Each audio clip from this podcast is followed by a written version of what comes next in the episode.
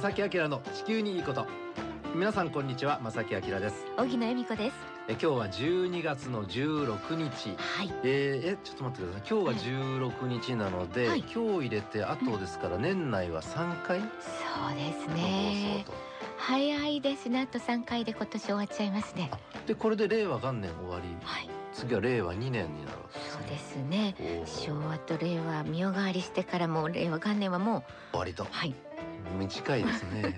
あっという間ですね。でもあのーまあ、まあ、2019年、ええ。この1年っていうのはやっぱりね自然に目をやると一番ね印象に残ったのは台風がやっぱりね東日本をやってきたっていうのもありましたし。本当にたくさん。うん。まだその今年を振り返るのはちょっと早いかもしれませんけども、はいそうやって考えたらやっぱりね自然がだいぶ変わってきてるかなっていう印象はねどうしてもやっぱりしますようん、ね。ですね、うん。まあ、今年から始まったこの番組ですけど本当にねなんかこう意味を感じますね。そうかこの4月にスタートしてなんとかやってくれましたね。ねえまさきさんありがとうございます。やそれもあの皆さんがねお聞きいただいてるからだと思うんですが改めてなんですけどもこの番組としてはですねあの最近ここそうですね10年15年20年、えー一番、うんまあ、問題視しなければいけないのが気候変動問題。はい。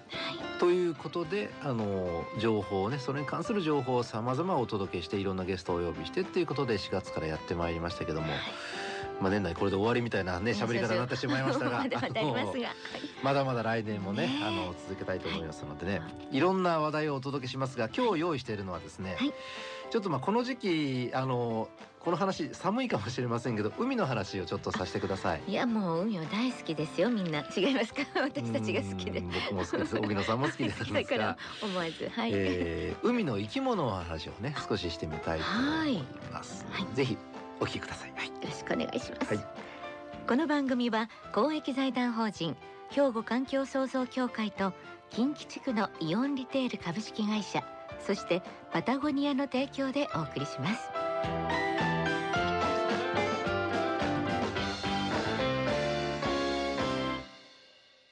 さて荻野さんも海がお好きで。はい好きです。僕も実は海好きなんですけどもきですよね。なんかきっかけはあるんですか、あのいきなりですが。おばあちゃん家はいありがとうございます。い。きなり。あのおばあちゃん家が和歌山の海の近くだったりする。ので小さい時からよく行っていたってね祖母のお家がそうだったっていうのもあると思うんですがやっぱりなんか水が好きですね。なんでだろうって今ちょっとちょっと焦りました。なんか水が好きなんだ、ねえ前世は何だったのかなとか今一瞬そこまで振って。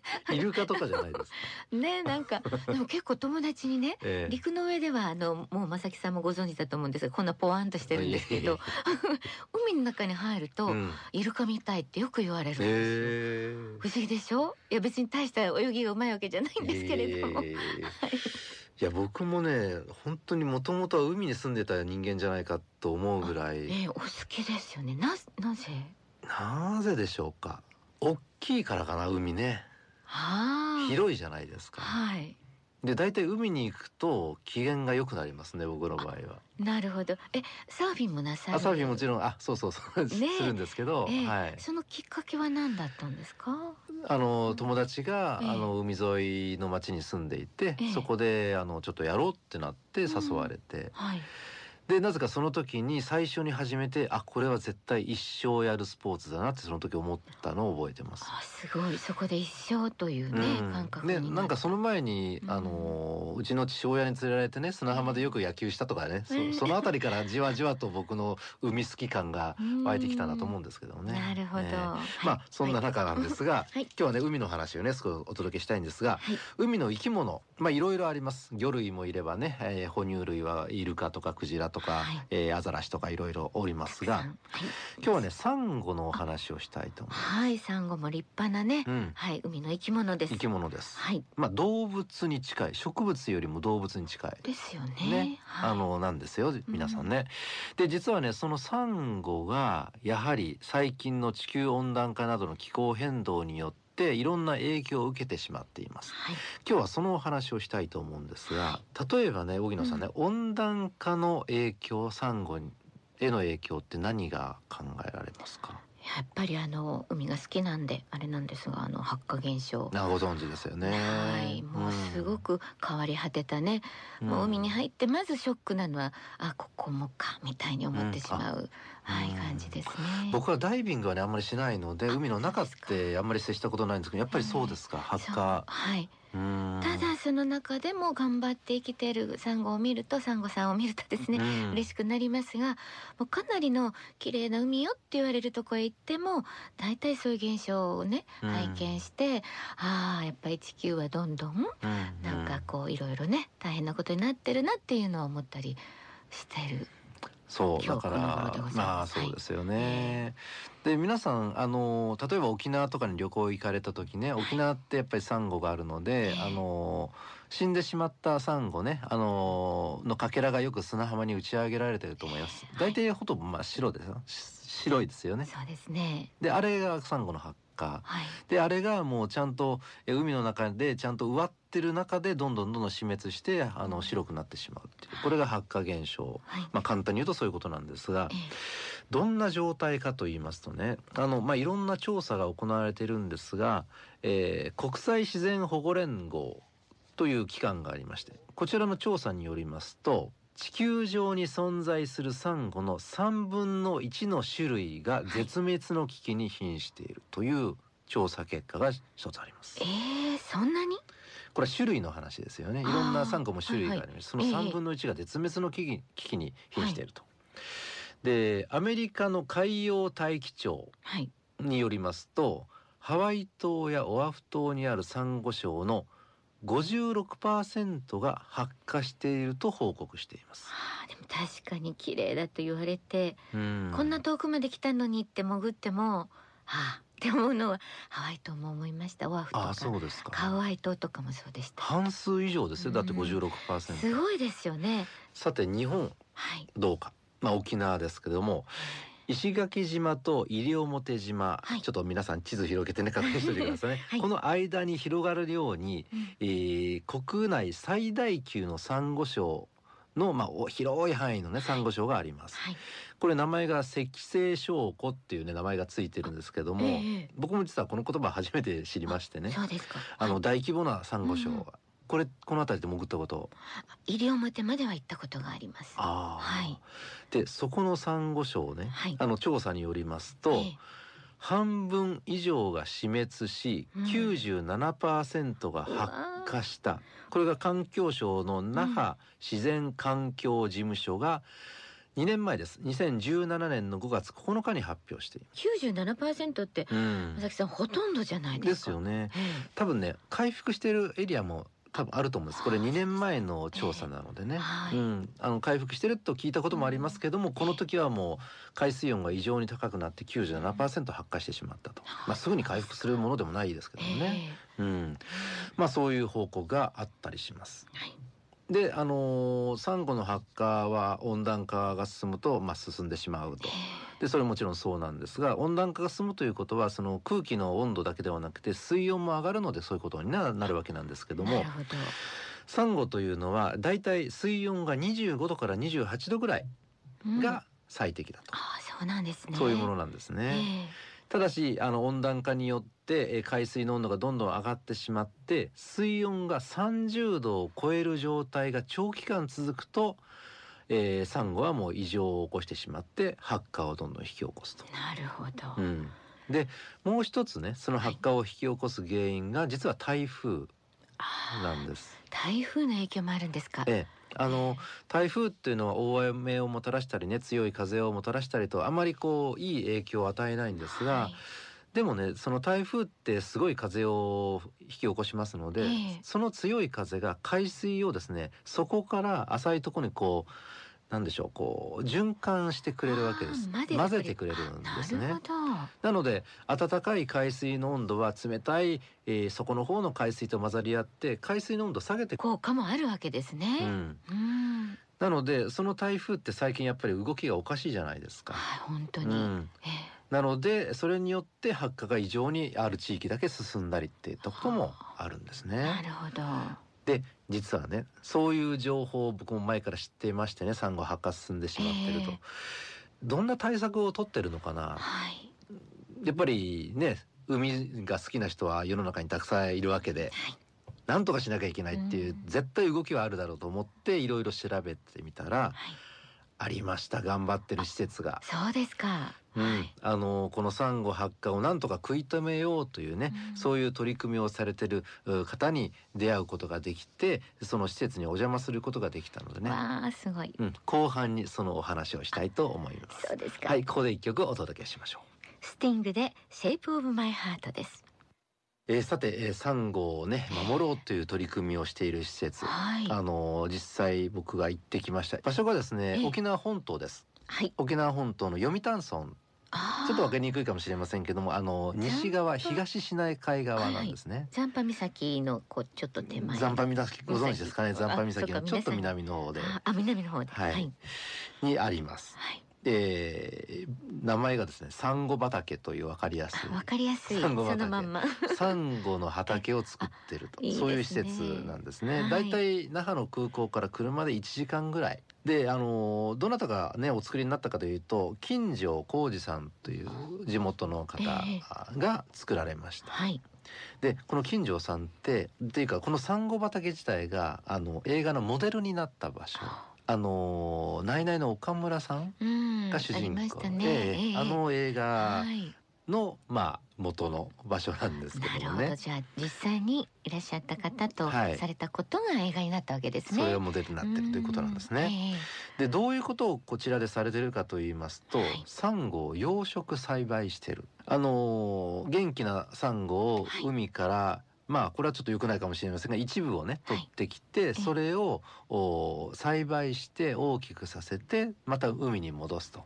健康なうちに育てて戻そうっていうそういう取り組みなんですね。はい、で戻してその発火している場所をもっとねあのちゃんとした生きてるサンゴにしましょうというそういう取り組みです。でその施設はですね今少し言いましたけどもあのたくさん水槽を持ってまして、水槽って言ってもあの水族館みたいなところではなくてまあいわゆる池というのかな、池けすというのかな、はい、あのオープンなプールですかね、えー、簡単に言うと、えー、えー、たくさんありまして、はい、えー、そこにたくさん小さいサンゴを置いているのを僕見てきました。で、あのこのサンゴ畑はですね、はい、まあ有料ではあるんですけれども誰でも見学することができます。僕が全くあの連絡もなしにね、はい観光客のように訪れたんですけども、はい、はい、あのちゃんと対応していただいてずっと説明もしていただきました。はい、あのあなるほどなっていうお話たくさん聞けたんですけれども、あの誰でも行くことができます。はい、で、あのこの場所をねもう少し具体的に言いますと、その水槽というか施設自体がですね、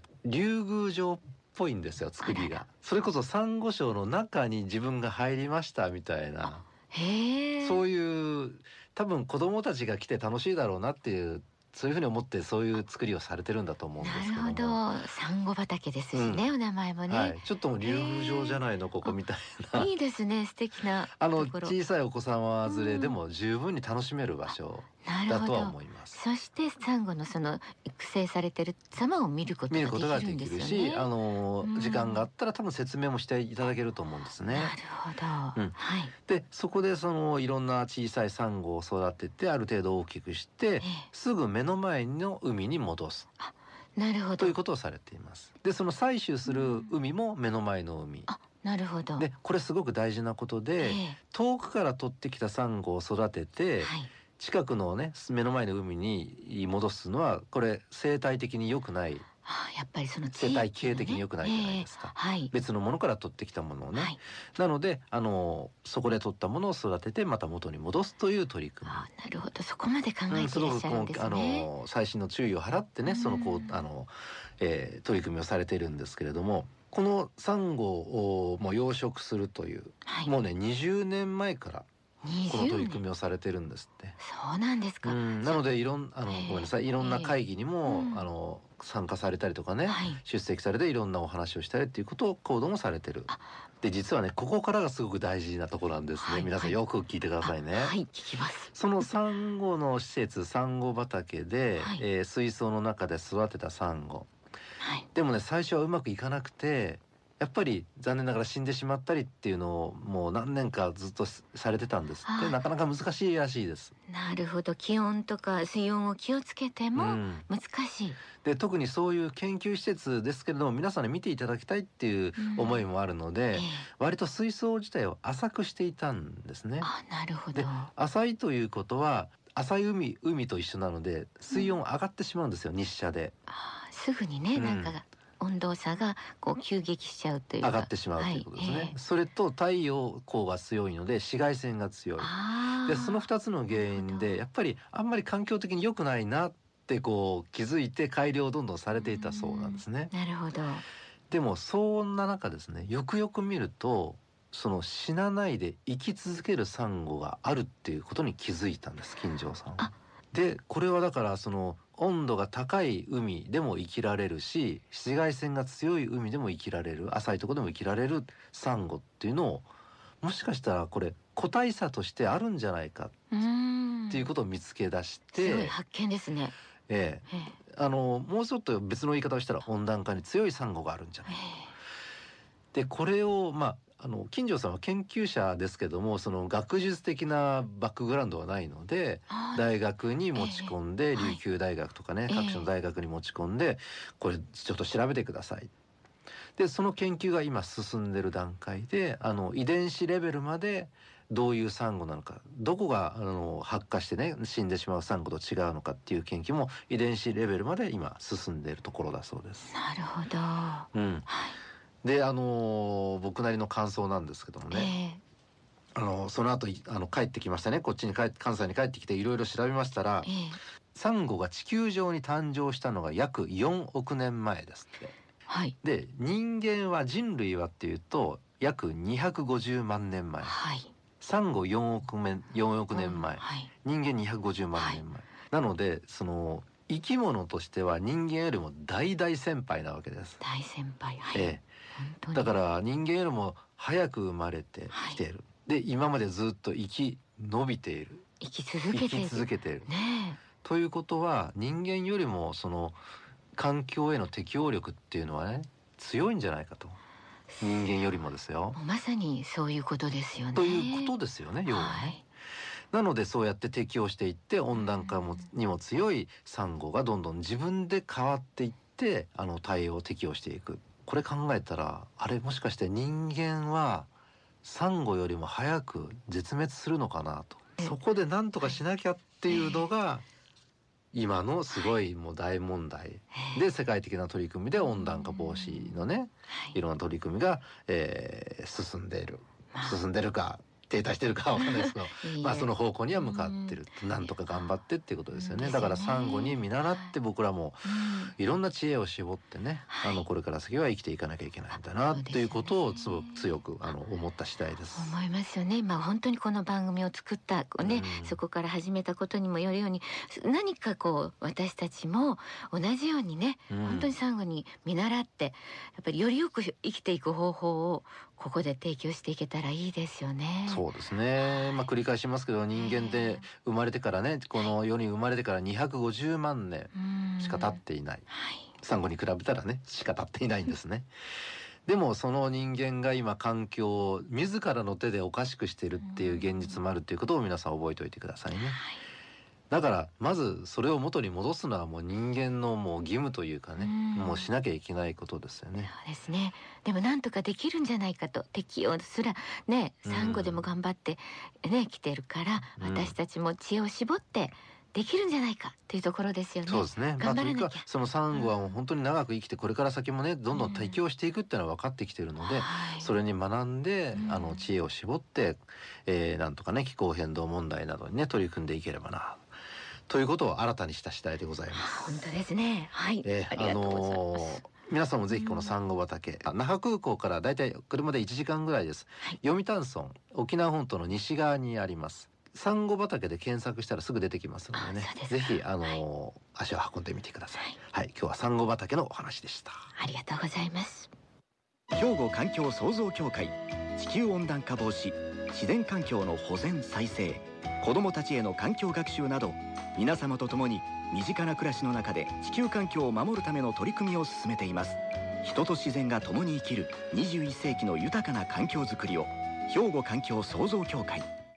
えー、さてここで、えー、番組から皆さんにちょっとお願いがあります。はい、はいえ兵庫環境創造協会ではこの番組についてのアンケート調査を、え実施しています。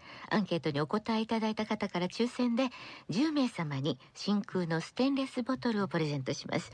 詳しくは兵庫環境創造協会のホームページをご覧ください。兵庫環境創造協会のホームページエコー兵庫 .jp となっています。または兵庫環境で検索してください。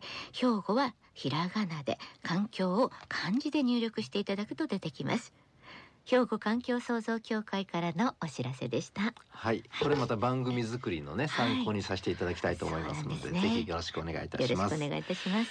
えー、そしてこの番組正木明の地球にいいことからもね毎月プレゼントをねあのーお届けしてるわけなんですがまあ今月12月はですね、はい、私が、えー、アフリカキリマンジャロの麓のモシという町で買ってきましたキリマンジャロコーヒーでございます。はい、すごくねあの放送もおしゃれでね、はい、はい、ラッピングも良くて、はい、あのお便りをねお寄せいただきたいと思います。えー、2名の方にねあのお届けしたいと思います。はい、宛先はこちらになります。はい、お便りおはがきの場合は郵便番号650の8580ラジオ関西正木明の地球にいいこと。ファックスでは078-361の0005 078-361の0005メールではまさきアットマーク j o c r ドット j p masaki アットマーク j o c r ドット j p こちらまでお寄せください。はい、はい、ぜひよろしくお願いいたします。えということで正木明の地球にいいことはこの辺でお別れいたします。ご案内は正木明と。小木野恵美子でした。それではまた来週。さよなら。この番組は公益財団法人兵庫環境創造協会と近畿地区のイオンリテール株式会社そしてパタゴニアの提供でお送りしました。